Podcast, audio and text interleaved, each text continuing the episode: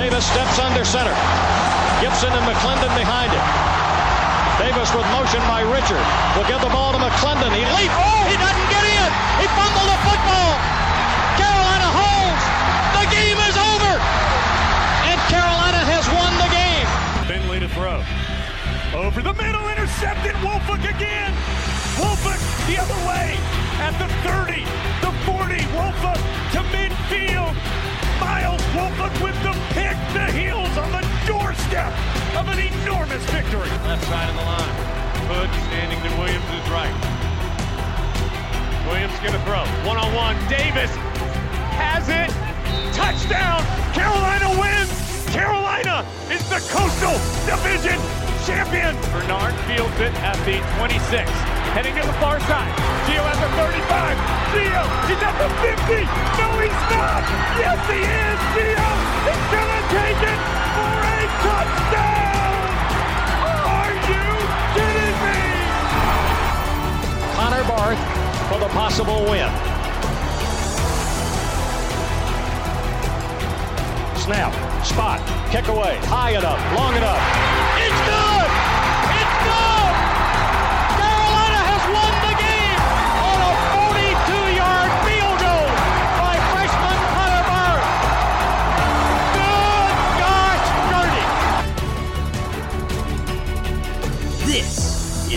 Heel Tough Blog Podcast. Hey guys, and welcome to another edition of the Heel Tough Blog Podcast. It's your host, Anthony Pagnotta, with you guys as always. And today, it is time to get you ready for the Tar Heels matchup with the Miami Hurricanes, a crucial game in the ACC Coastal, and one that by the end of the season could go a long way in determining who wins this division in its final season here in 2022. Josh Marlowe along with me here on this edition of the podcast. And uh, first, we got to start out by letting people know that uh, this is your pick to win the ACC Coastal in the preseason. How you feeling about that as we as we sit here at this point? Because I remember it, having having a great argument here in the preseason on this very podcast about how Mario Cristobal was going to come in and just wreck shop. Um, I mean, look, I, I remember arguing that Miami was going to be a program that was back on the rise. Uh, did you or did you not think they would be on the precipice of the playoff? I do remember making statements about Miami being a program back on the rise. To be fair- Cristobal, but I You have always been a you've always been a you guy, because last year picked them to beat Alabama. you picked them to beat Alabama. That may have been one of But- the worst picks ever. But you're on here spitting lies oh come on! because No, I, I'm not. I said Miami was going to start their way being back. Yep. Still picked Carolina to win the Coastal and make the ACC title game. You are full of crap. You know why? Because I heard you say on air earlier today that you picked Miami to win the Coastal. No, no, I know exactly. No, you picked NC State and Miami. That's who I picked. I don't. I, I got to tell you, the credibility of you on this show as a as the host is in question. You are you are not enough of a homer. Uh, I mean, look, I think the only thing I bring to the show is credibility. Wow. Um, yeah, really. With your oh yeah, with your fake church league stories. but you know, look, I, I think, I I think what really stinks about this matchup is that Really, really selling the game. By the way, It- really it- selling it. it it kind it kind of feels in in a, in a lot of similar ways like last week, and let me explain. To where that this is a this is an opponent that now Carolina has, ha- has had more success uh, against Miami than Virginia Tech. The numbers aren't as skewed as the ones against the Hokies are. Carolina leads the all-time series against Miami. So if if Carolina goes and, and wins the game, I don't know I don't know what that says about Carolina. Okay, I'm gonna Because- nope. I'm gonna I'm gonna because- stop you. I'm no, gonna you're not. stop you right there Because- because, that's a that. Come on. No, Are we really saying that Virginia Tech No, is I'm ju- just that is saying on the same level as Miami right now? I'm just saying that the schedule that it's the way it's lining up for Carolina, it kind of feels like 15, where they can run up a record that is five and one after this week, six and one next week against Duke, and you really don't know how good you are because this conference, this division is an utter chaos. But what that means is that is that I, I, I think it actually puts more pressure on Carolina to win these games because you have Drake Maye, who is right now playing the best quarterback in the conference. You could argue he's playing on a level that is up there with CJ Stroud, with Bryce Young. And, and so it's it's it's just a weird position Mm-hmm. for like if Carolina was going into this game in Miami, even if Miami only had the one loss to A and M, right? Yep. You could still say if they go there and win, that's that's a, that's a really that's a really big win because my because if Miami looked apart, Miami right now looks like what Miami has looked like the last decade, despite the fact that they they literally bought a a, a new roster with NIL money, and, and so I, I think it's just I think it's the curse of Tar Heel football, where no matter how good you, we think we are, and I, I I think we know on offense we're as good as anybody in the country, and I think we showed last week we can we can actually play good defense against you know subpar offenses. But this could be a situation where Carolina goes and wins the game, and we don't know how good we are because Miami isn't the team we thought they were in the preseason. So so we don't know how. Good, I'm I'm going to tell you. I don't care how good we are in relation to. So you're you're saying in relation to the rest of the country, right?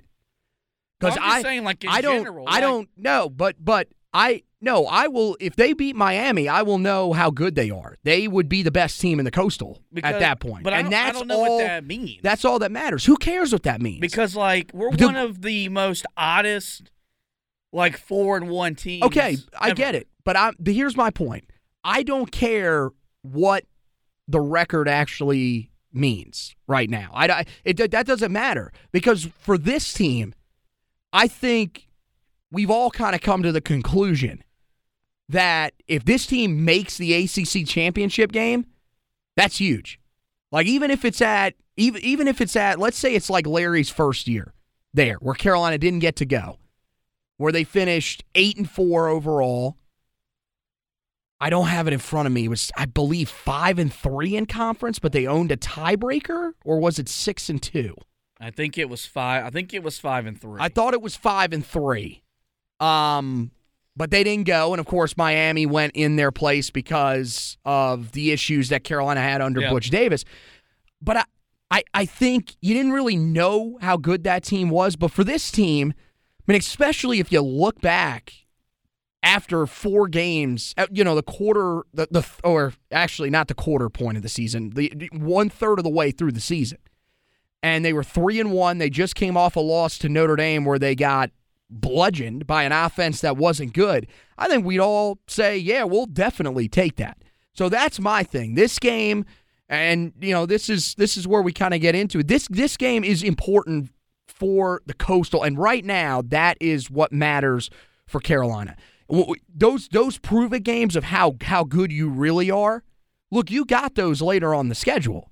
You got Wake Forest. got NC. You got NC State at the end of the schedule. Those are the two games you're looking at now. Who maybe, and he, at this point, probably not by the point you play them because of who they just lost to. I I would say Pittsburgh, but they probably at this point are kind of off the radar after that mm-hmm. loss to Georgia Tech. So, but but this is a big one, and this is these are the ones you have to take care of. If you take care of your division right now with the way things are set up, you will make the ACC championship game, Oh, especially in the coastal. Which is why I said I think there's now more pressure for them to get to Charlotte. Okay, I get that. Now, I will say this there is a lot of pressure on Miami, too. This is a team that Carolina has won three straight against. It's a team that uh, Carolina has beaten five out of the last seven. And more importantly, it is a team that is coming off of a loss the last time that they played to Middle Tennessee at home. And not only a loss, this was a game where Middle Tennessee the the final score didn't tell you how ugly this game got at certain points. They were in control of that game the entire time in Miami Gardens. That's not supposed to happen to Miami, especially a Miami team that most people thought and look, I was joking with you coming out. You were not you were very far from the only one. Miami was the preseason favorite to win the Coastal for a reason. Yep. But so far they haven't looked apart.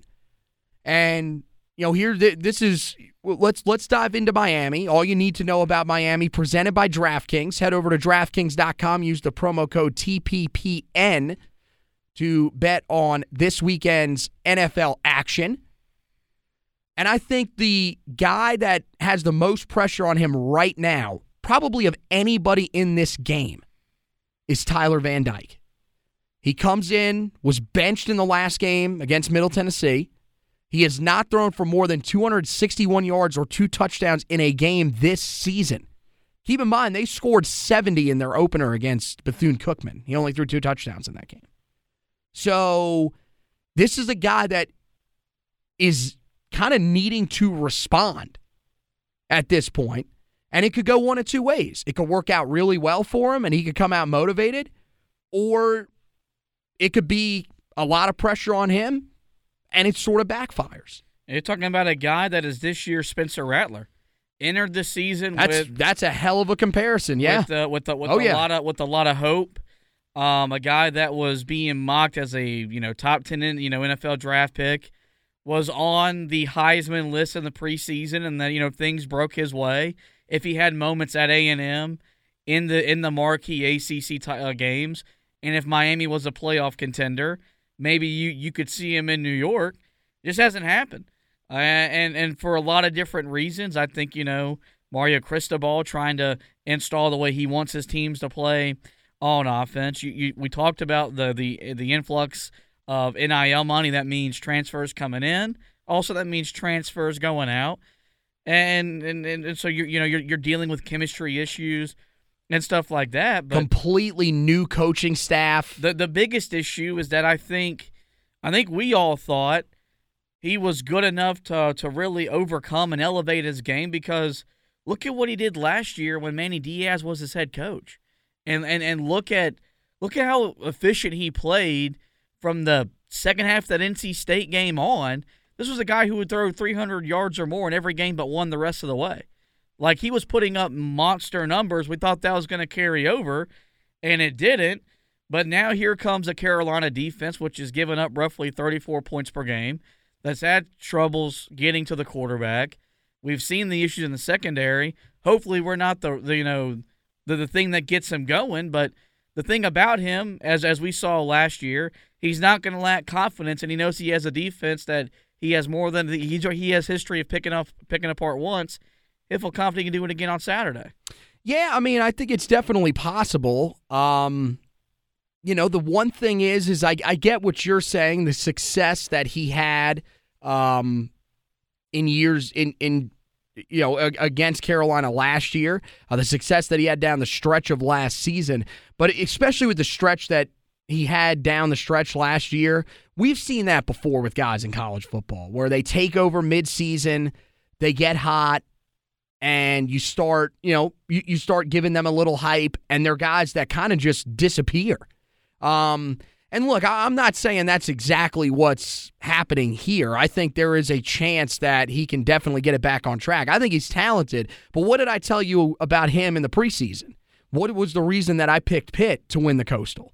I picked them to win the Coastal because when it came to Miami and Tyler Van Dyke, you know, I saw the type of gunslinger mentality that you saw with a guy like Spencer Rattler. I think that is a tremendous comparison. Now the problem is is that this is a guy that got benched for a completely unproven guy that is nowhere near as highly touted as Caleb Williams was. Caleb Williams is one of the best. He came in and you saw why they went to him over Spencer Rattler. Uh, from all indications, Tyler Van Dyke will start this game, and there is no that they are not planning on pulling him out of this game. Jake Garcia did not show them anything in that game against Middle Tennessee. He was 10 and 19, 169 yards.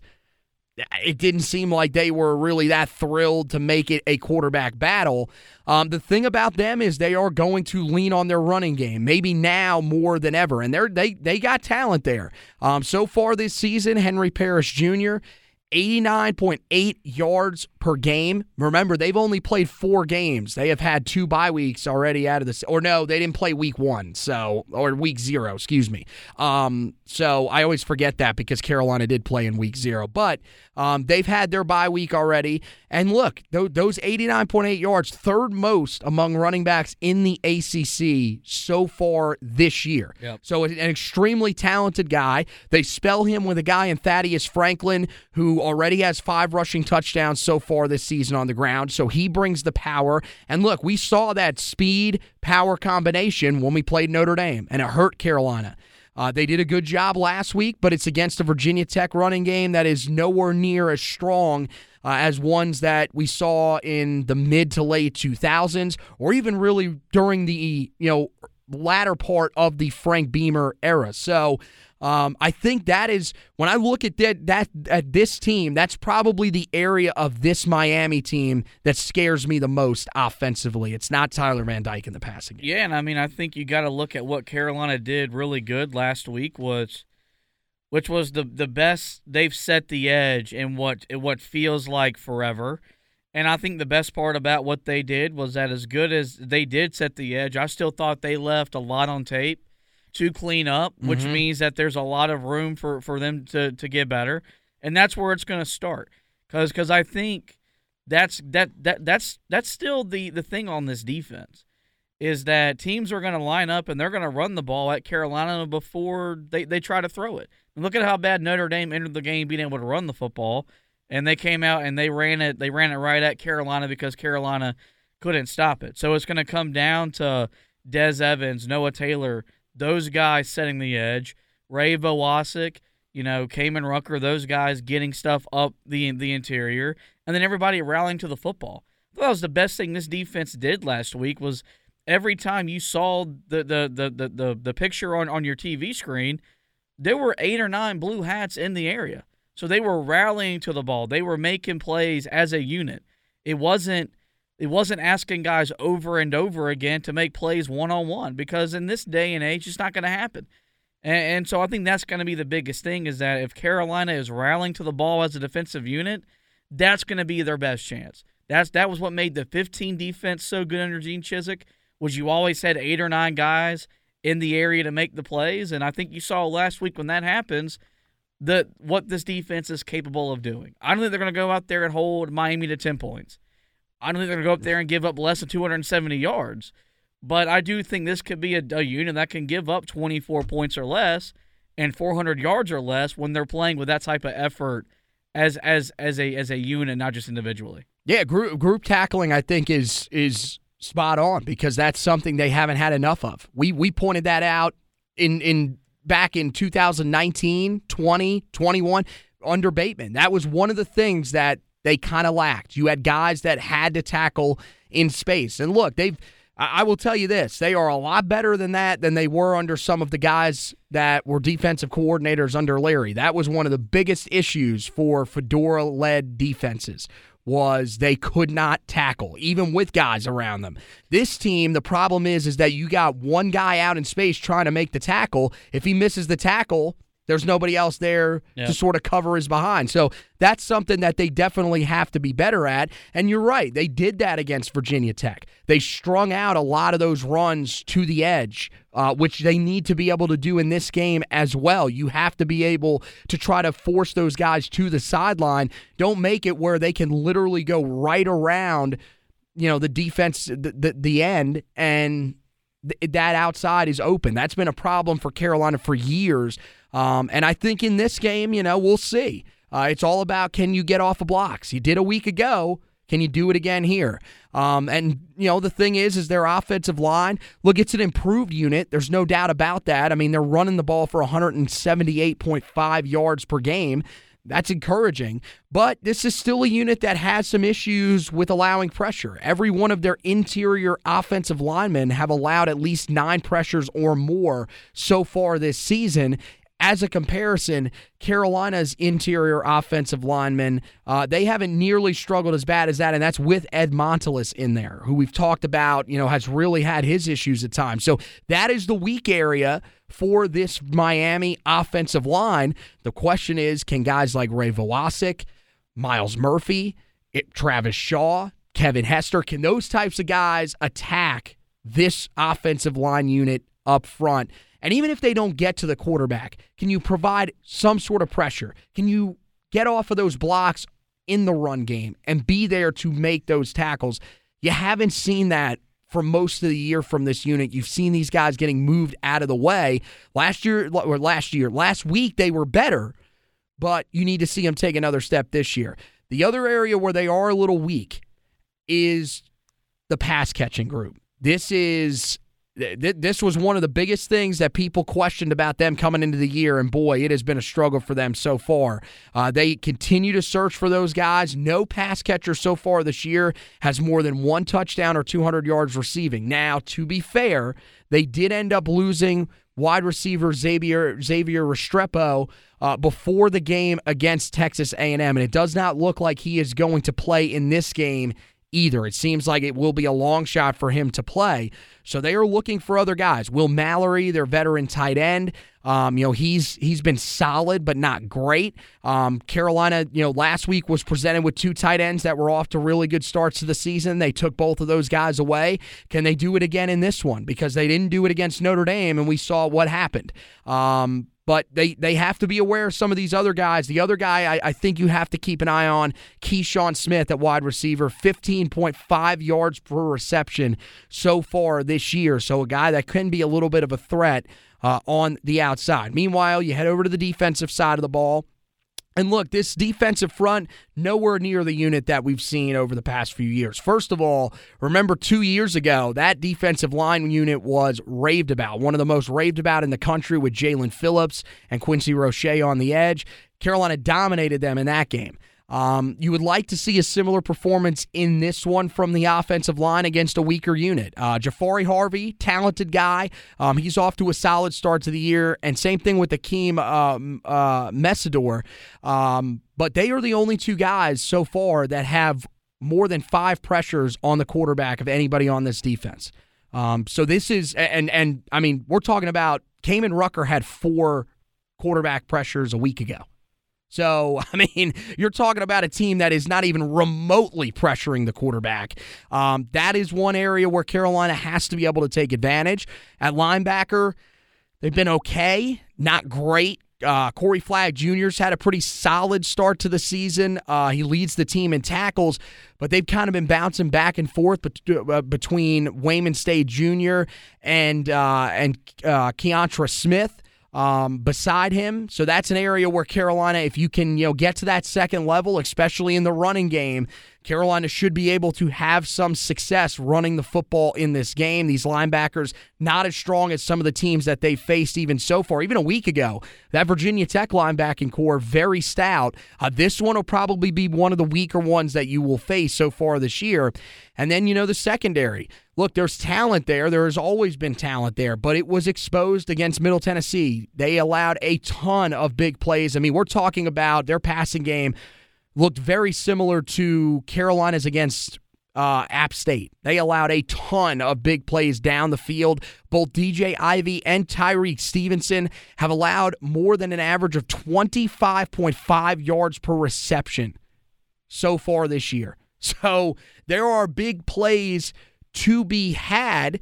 You have said that you feel confident in the running game do you think i mean that has to be an area they attack with some of the struggles that miami has on the d line at linebacker that's that's an area i want to see them take a step in this game offensively yeah i mean i i think it really just comes down to the commitment to the run and and, and really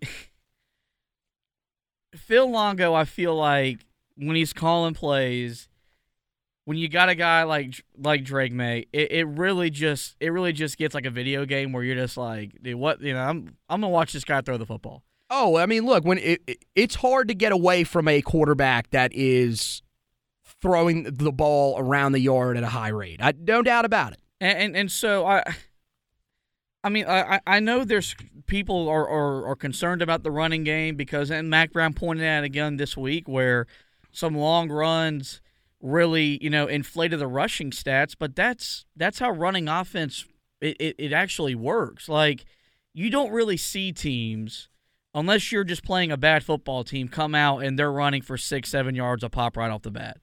Like I know we live in an area where three yards in a cloud of dust football isn't isn't a, isn't popular, but when you see the teams that really run the football really well, Georgia, Michigan, Clemson, if you watch their running game, it's a grind.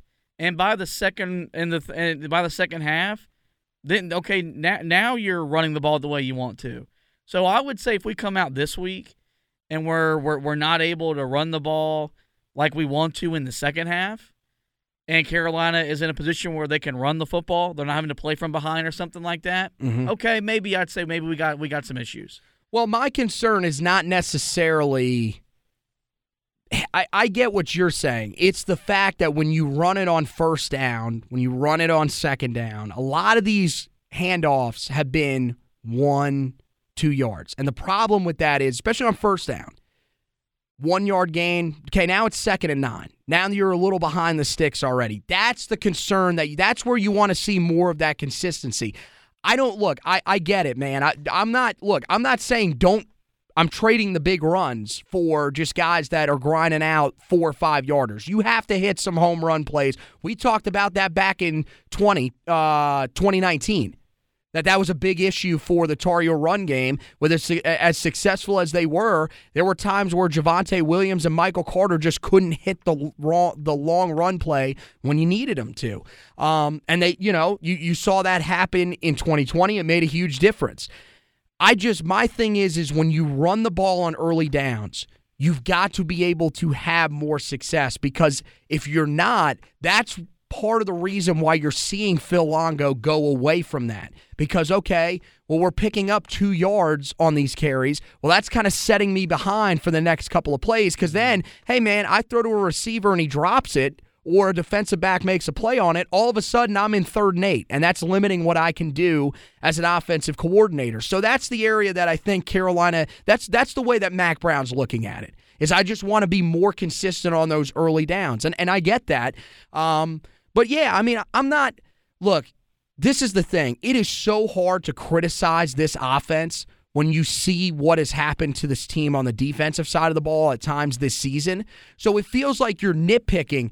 But yeah, that's an area where I think you you've got to you've got to demand a little bit more from that group. You've got to demand a little more consistency from them. And it's both the running backs and the offensive line. And look, the running game, that's our first of, of the Tar Heel storylines. I think the other one is, is, you know, when you look at the offense, are they able to sort of continue the rhythm that they had a week ago? Because against Notre Dame, you put up 32 points, you put up 367 yards of offense but it wasn't really a pretty game. They went six straight drives without scoring. It was kind of a stagnant offense at times that was really based on big plays. Looked a lot like the 2021 offense. What you saw last week is what we've been used to so far early in the season. Carolina has to be able to carry that over into this game against Miami because I'm with you. I saw some good things out of this defense. But I still feel like this is a game where Carolina is going to have to score. And in order to do that, you've got to move the ball consistently. Yeah, I mean, look, I I don't know if they're going to see another defense that poses the challenges that Notre Dame did until they play NC State. I I, I really I, I, I I don't think you'll see it this week. Definitely not physically. I no way. You know, you won't see it against Pittsburgh. Uh, you know, you won't see it against Wake Forest. And, and oh God, no. And so, I would say yes. I think with this offense, you should be at a point, especially in the division that you're in and the teams you got, where they should march the ball up and down the field at will. They, they they should. And this this this Miami defense, this isn't you know they don't have the same. They've got talent, but they don't have the dudes they, they they've had in the past. And even those dudes, Carolina was able to, to really have a lot of success with them. So yes, I I I, I would expect them to go out here and I, I expect them to score 35 points or more. I expect them to give me 400 yards of offense or more because that's how that's how well they're playing. And this opponent I think is not going to show as as as much resistance. And and and as as I've I've really said all, all year long, I think Phil Longo has really developed and grown into his own as offensive coordinator. Mm-hmm. And I don't think he's forcing plays to happen. He's reacting to what he's seeing from the defense and calling the right plays, and you're seeing all of our elite talent really come to fruition on that on that offensive side of the ball. Well, the reacting is what you want to see in this game because there is no doubt that he watched that game against Middle Tennessee. You see that stat that I just read off about the two outside corners that they have allowing 25.5 yards per reception and you're going to want to throw the ball down the field. You're going to want to take your shots in this game. There's no doubt about it because this is a team that so far hasn't proven that they can handle uh, a team that has a good deep passing game. But you want to see Phil Longo be, you know, the Phil Longo that we've seen so far this year, not relying on those big plays to carry your offense. Because if there if there was one thing outside of the red zone issues that you could probably critique about Phil Longo in his first three years at Carolina, it was that at times he got big play happy. There's no doubt about that. Um, but I think this year you're starting to see a guy that, as you mentioned, is really settling in, is realizing that hey, we've got we've got so many tools in this offense. We've got a bunch of different guys that can do things after the catch or even look, we don't have to if if we're hitting a big play, it doesn't always have to be with our outside receivers or even with Josh Downs. We can hit one in the in in, in the middle of the field up the seam with our tight ends, something that we haven't had here at Carolina in his first 3 years there. So, I, I think that's the area where you're you're looking with this offense and saying, can can they can they carry over what they did against Virginia Tech? And and I don't know. I I, I thought there were still some people this week that were saying, look, Carolina offensively just took apart a really good Virginia Tech defense. I think they're I think they're a solid defense. There's no doubt about that. I was very impressed by what the offensive line did up front. But I don't think that Virginia Tech defense is really as good as the numbers would lead you to believe because I think they just they had drawn some matchups that favored really well to give them some some really good looking stats. Um, this is a team in Miami that I think you're right. I think they are not as talented as they've been in the past, but they are still one of the more talented defenses that you will play all year because, frankly, there aren't a lot of talented defenses in the ACC. Um, there's not as many talented defenses really in college football, but especially in the ACC. So Carolina's got to be able to manage that. Don't get big play happy in this one, Phil Longo, and I think you'll be fine. Um, you know, the last one is is look, can this defense carry over what they did a week ago? Or is this what we saw last year? I have been saying this the entire week. And this is my concern with this team defensively. I was telling telling our guy Tar Heel Tommy, our new sales guy here at WFNZ. Um, I was telling him about you know, look, the the thing that I worry about is we saw this from this team a year ago. Carolina came out, they destroyed the Duke Blue Devils in a game last October, early October, and some, you know, I, I was one of those people that was wondering, hey, is this team turned a corner? Because that was as dominant of a performance as as you get from the Tar Heels up front. But that wasn't the case. Carolina just faced a bad offensive line that was clearly worse than I had thought. Um, and you know they it, it showed the rest of the year when they really regressed back to what we had seen from them early in the season. With this group, you know, even if eh, they don't even have to be exactly what they were a week ago. That's asking a lot because you're not playing an offense that is that bad. But can they be an average?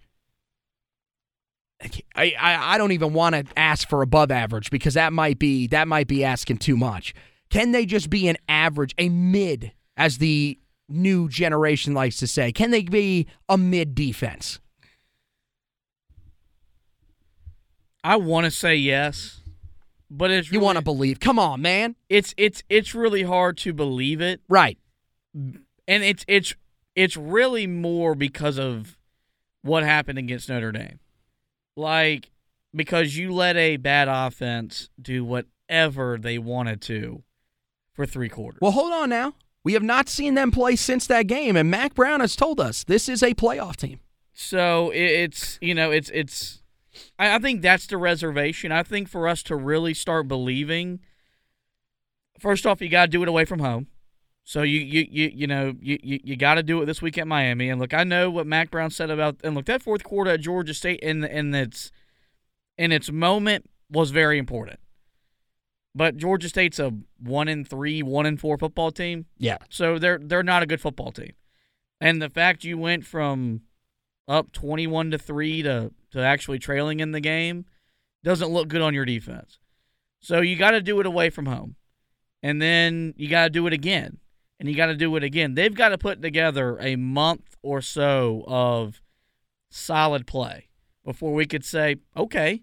And solid play for this unit is probably 24 points and 375 yards. Or, oh my or, god! or oh, less. Oh, oh, I would. I got to tell you, I I would take that in a heartbeat with this group. So, oh man! You know, I, I, I, you know, I think we've we've really frust- you know, voiced our frustrations with the coaching staff to where I think Chizik is the type of coordinator to coordinate the type of defense you want to have with this offense. Right.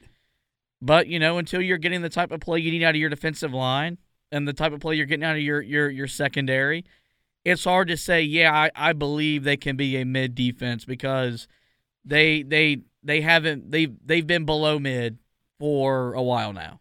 Not under under mid.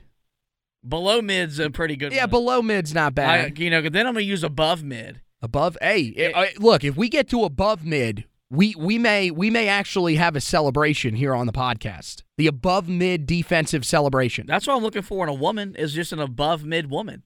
You know, I, used to shoot. I got to for the tell you. I got to tell you, at this point, a mid woman might be fine. Considering that I am severely below mid, I, I think I would definitely take a, a mid woman. Um, I, I feel that that was that that could be taken very wrong. we love ladies, we love you. You don't love us, but we we still love you and respect you. Um, no, I mean, I think the, this is the one thing, and I don't know if you're with me on this.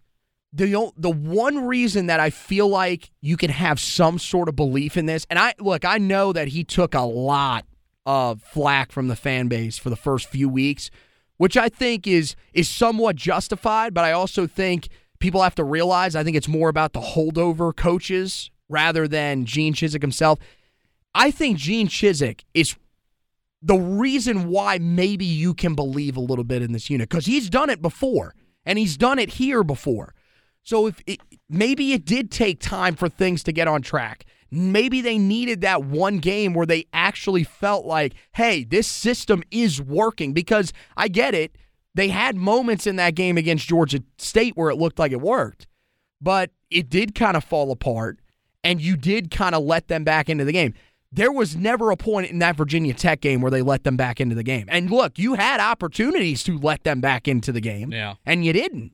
So, I mean, is that am I crazy for thinking that? No, because I mean, I think that's he's the biggest reason why we had any faith entering this year defensively at all. I think the frustration really came from when you when you go back to 15 and he was dealing with a lot less talent and a lot less depth. Mm-hmm. It was kind of immediate where you could tell he made an impact.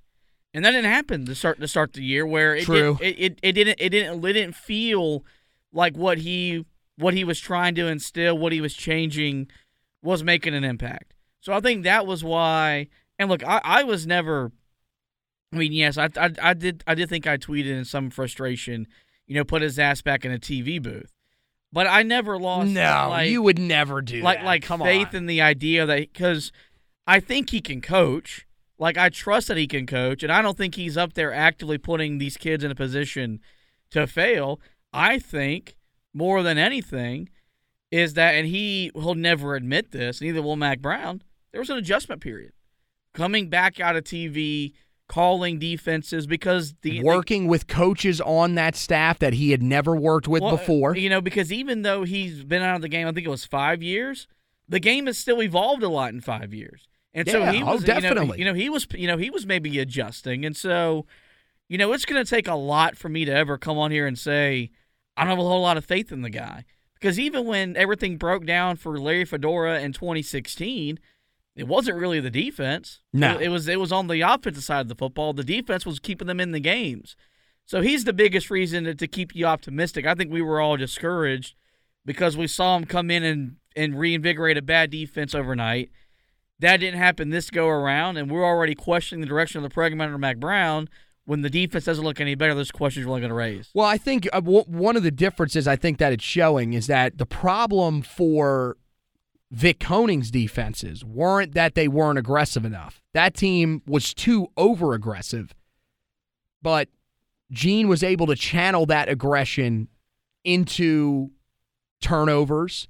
And that was the biggest issue for him in 16. The turnovers disappeared. And, you know, Carolina, like you said, they the, anybody there was weirdly enough, there was a conversation about this today between some of the Tar Heel fans that uh, I I'm I'm in a group chat with back and forth, and they were saying the biggest reason that 2016 things fell apart was the Mack Hollins injury, and yeah, that's that's 100 percent true. Yep. Um, even with that defense, n- they had one interception the whole season, Yeah. and that defense was still a very solid unit. With this group, I just wonder. They talk so much about how they needed to be more physical because you know, Jay Bateman recruited a lot of guys that were athletic freaks. They weren't guys that were built in the weight room, they were athletes. And look, part of that is that, as you mentioned, and this is part of the adjustment for Gene as well. You got to have some of these athletes out there now mm-hmm. because some of these guys that you're you're facing at tight end. I mean, Michael Mayer, like, dude, they didn't make tight ends like that back when Gene Chizik was coaching for a national championship on Mack Brown's staff at Texas. Like they didn't roll those types of dudes out there. So I mean, yeah, that's I'm that's there's an adjustment period. I think you're right about that. And yeah, I mean, I think we all still have our reservations though. Yes. Not because of Gene Chizik, because of the guys that are that are out there on the field that have been inconsistent. And and for me, it's still because of these position coaches. Yep. But the reason to believe is because of Gene Chizik. And I think you have to even give him a little bit. It's it's Charlton Warren is helping to set up that defense as well. So those are the two guys that I think you should believe in. We're going to take a quick break. We'll hear this week's ad from DraftKings. And then, guys, when we come back, we give you keys to the game and our predictions for the game down at Hard Rock Stadium. Stick with us here on this edition of the Heel Tough Blog Podcast. Back right after this. The NFL action is in full swing at DraftKings Sportsbook, an official sports betting partner of the NFL. We're talking touchdowns, big plays, and even bigger wins. New customers can bet just $5 on any NFL team to win and get $200 in free bets if they do. Check this out. In addition to the usual bets, everyone can boost their winnings with DraftKings stepped up same game parlays. Look, man, I'm a Giants fan, and you know right now, with my team at 3 and 1 and with the way that Saquon Barkley is playing, I have to get on there and bet on my guy in a contract year where I know, of course, he's going to stay healthy and he's going to get that big contract. We all know how it works. To make things even sweeter, you can throw down on stepped up same game parlays once per game day all season long. Download the DraftKings Sportsbook app now and use the promo code TPPN to get $200 in free bets if your team wins when you place a $5 bet on any football game. That's code TPPN only at DraftKings Sportsbook, an official sports betting partner of the NFL. Minimum age and eligibility restrictions apply. See show notes for details. There are plenty of ways to find out everything that you need to know about Tar Heel football and basketball. Just go to Facebook, search at Heel Tough Blog, and find the Heel Tough Blog Facebook page and like it. When you do, everything the articles, the podcast, all in one central location on your timeline. Not a big Facebook user? Head over to Twitter at Heel Tough Blog on Twitter. Make sure you give it a follow, and you can follow the personal pages of our talents here at the Heel Tough Blog. At HTB Anthony for Anthony Pagnotta, myself at HTB underscore Josh for Josh Marlowe, and at Hack Zubber 2 for our recruiting analyst, Zach Hubbard. Hey guys, welcome back in Heel Tough Blog Podcast. Anthony Pagnotta, Josh Marlowe with you.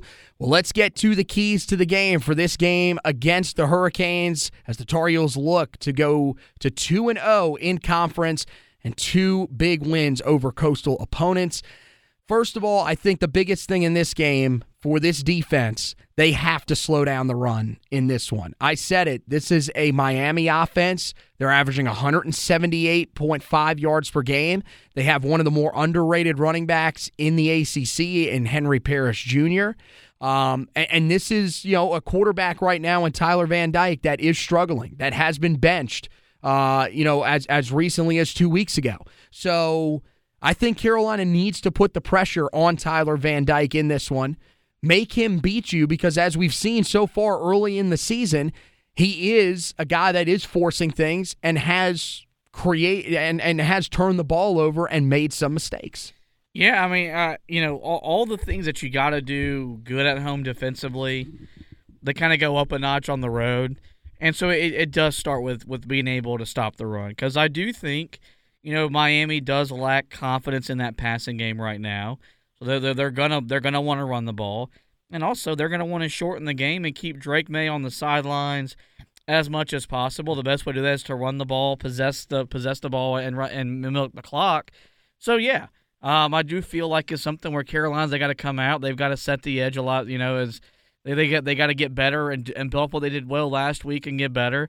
They got to be able to get off blocks you got to have eight or nine guys rallying to the football and, and, and be physical and, and, and be, be, be ready to put a hat on because, you know, you mentioned it earlier. This is a Miami team that we've beaten three times in a row.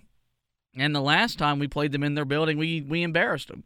So there's gonna you would imagine there's gonna be some motivation factor coming into this game for them to get off the schneid and really redeem themselves for for for you know for embarrassing themselves at home in their program two years ago. So and it's going to start up front. And so you have Carolina comes out and they give up they give up 175 or more on the ground in a game that's you know then we're, we're probably coming back and talking talking about a loss um, because if because if, if Miami comes down and they run the ball at Carolina they run it down their throats.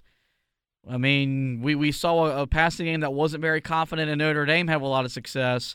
I like Miami's quarterback and their weapons a lot better. We could be saying the same thing about this Miami passing attack if they if, if they run the ball very well. Yeah, no doubt. I I may have to disagree with you on the weapons though. This is a beat up man. They are a beat up team, man. With Restrepo out, that is a group that is that that was their guy. That was their their guy coming into the year that they expected to step up and have a big year. Clemson transfer Frank Ladson just ha- has not gotten off to a great start, so they're still looking for weapons. I I would probably disagree with you on that, but I do agree that they definitely have the better quarterback. Even with the struggles that Van Dyke's had so far out of the gate, uh, I definitely think that they have the better quarterback and that he is a guy that is more than capable of taking over a game and turning things around. He did it in the second half of the game last year against North Carolina uh, or, or, against the Tar Heels, uh, which was his first career start. So um, I, I definitely think that he is is more than capable of being a guy that can hurt Carolina. You know, I, I think the other thing is Carolina's got to stay disciplined. They did a good job of this in the game against Virginia Tech. Just four penalties, 35 yards. They've got to be able to do this again in this matchup. Look, they've been better here so far this year, but it's still not great. They're still one of the worst teams in uh, in the ACC in terms of penalties so far this year. I mean, they're averaging 62.8 penalty yards, which is kind of middle of the road throughout the country, 6.8 penalties to, per game. So, I mean, it is a step up from a year ago, but it's still an area that is not exactly a strength. Meanwhile, for Miami, a little bit better. They're only averaging six penalties per game and 45 penalty yards per game. So, this is a Miami team that has been a little bit better disciplined than in years past. So, to counter that, Carolina's got to be able uh, to avoid those penalties that keep drives going, that back you up, those kind of things that could hurt you and it could hurt your opportunities against this Hurricane team. Yeah, yeah, absolutely, no doubt. Like if Carolina comes out and they commit eight penalties for 75 yards or more, it's going to really hinder them. And I think the biggest thing is that, uh, and look, there's no such thing as a timely penalty, but it just feels like whenever Carolina commits one, it's on a it's it's on a crucial third down play, or it's after they've they've they've had a big gain, or they they've gotten that stop and then there's an illegal hands to the face or just just a just a dumb penalty and it's something we talked about really all summer long where they just had to get mentally tougher. I thought last year this was a team that that wasn't coached very hard and the way they played on the field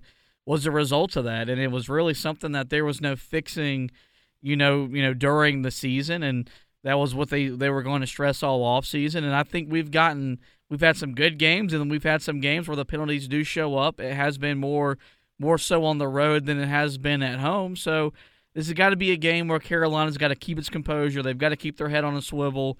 Um, not now that their emotions get the best of them because Miami is going to try to provoke them. They are going to try to to bait them in, in, into playing a certain style. So um, hopefully a a, a, a a off season worth of stress in this will really start to show up now because as we mentioned, we're in ACC play now.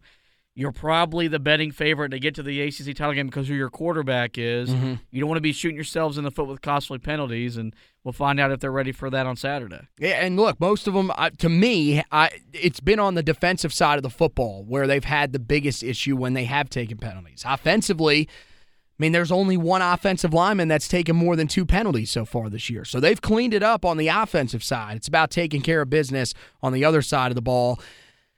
The last one I got on here, and I said it, I said it last week, I was going to put it down. And I'm putting it down here again because I, I still think this has to be part of the recipe for now until this defense proves itself to us uh, week over week.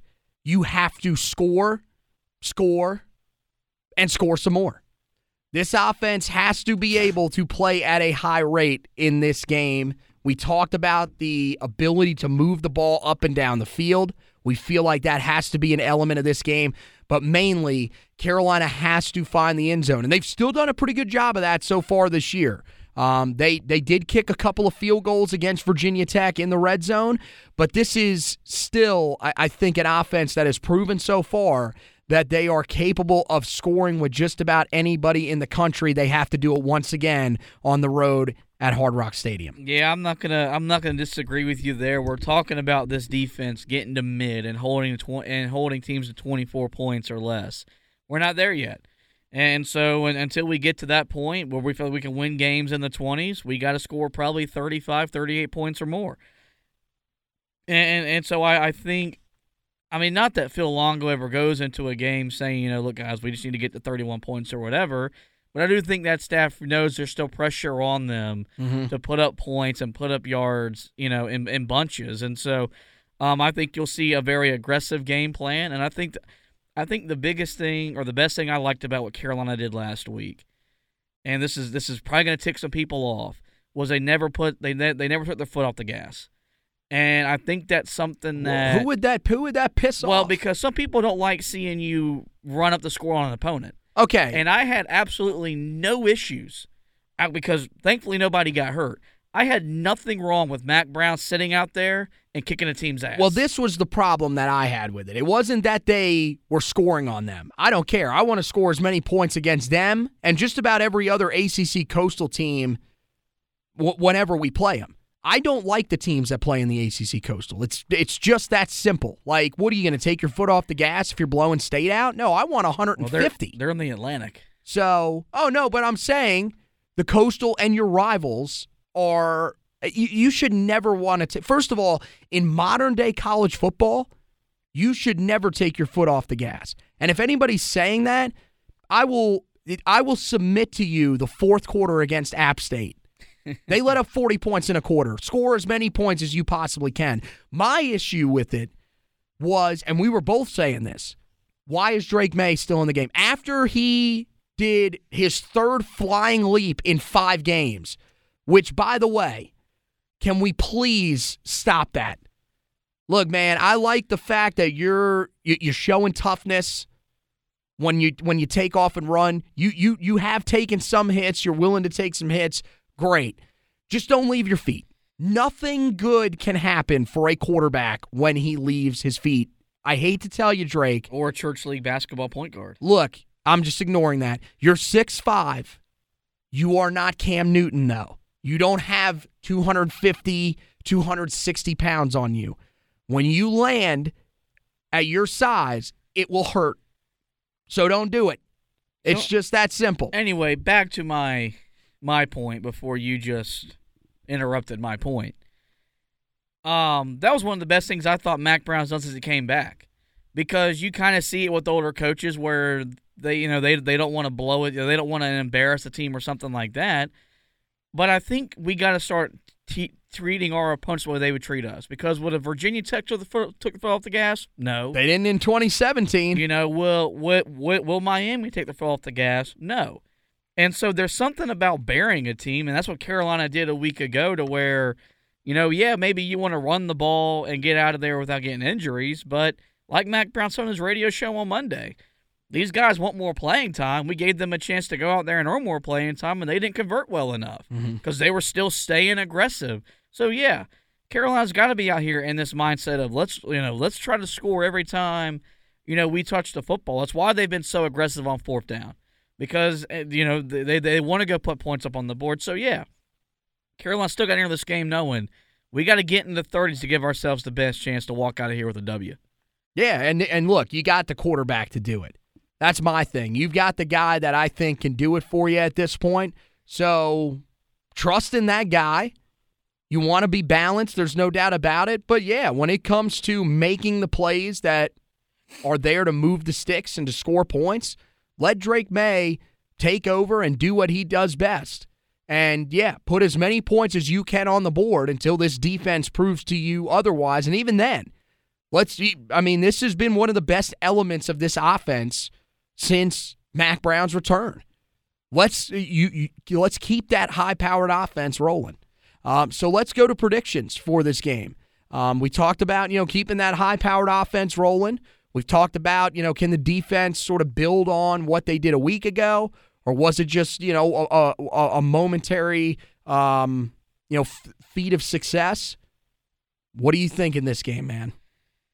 Um, this was a game that I had as a as a loss back when we when we went through the schedule. As, Shameful. as did a lot of Tar Heel fans, and right. I had it as a loss myself. Um, but I, as I stated earlier, I think I think with Carolina's quarterback, they've probably emerged as the favorites in what's a coastal chaos uh, of, of all time.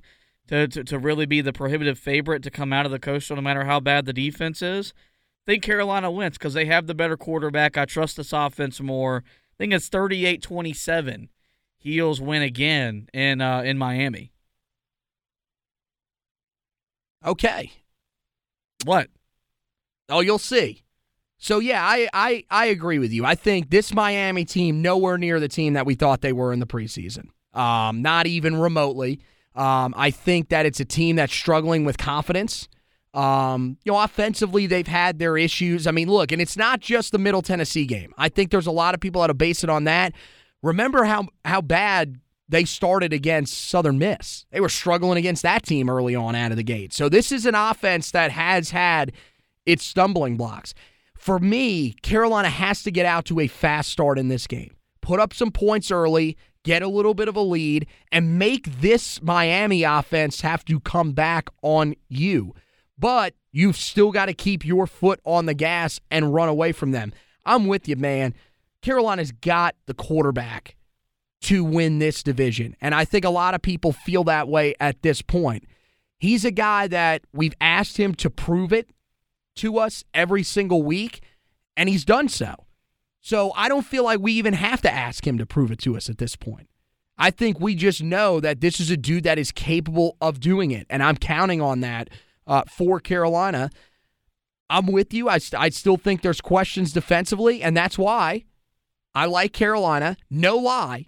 The score I was thinking of earlier 38 27. I like the Tar Heels over Miami. That was the exact score that I had um, in my head. So uh, both me and Josh like the Tar Heels to get to five and one on the season, two and zero in conference.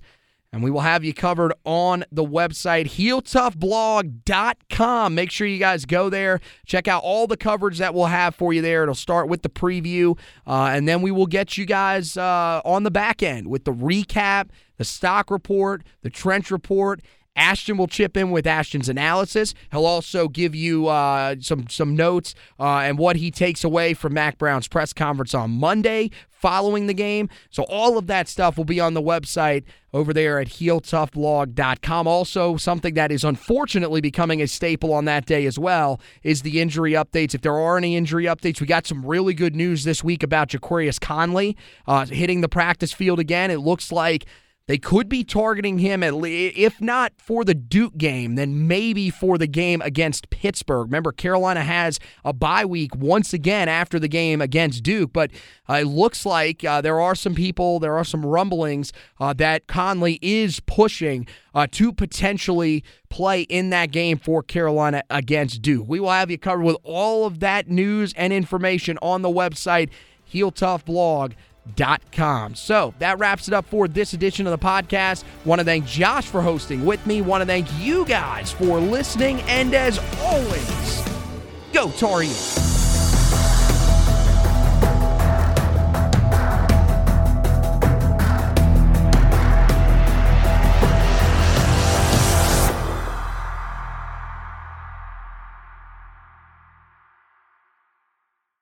Hey guys, Anthony here. We want to thank you guys for listening to this edition of the Heel Tough Blog podcast. If you could, make sure you head over to wherever you listen to your podcast, find out where you can rate, review, and subscribe to the podcast, and go ahead and do that for us. The rating and reviewing, that helps us to move up some of those rankings, and the subscribing, that is for you, so you don't miss any editions of the podcast coming up. We look forward to you being a part of the Heel Tough Blog podcast family moving forward. And thank you once again for listening to this edition.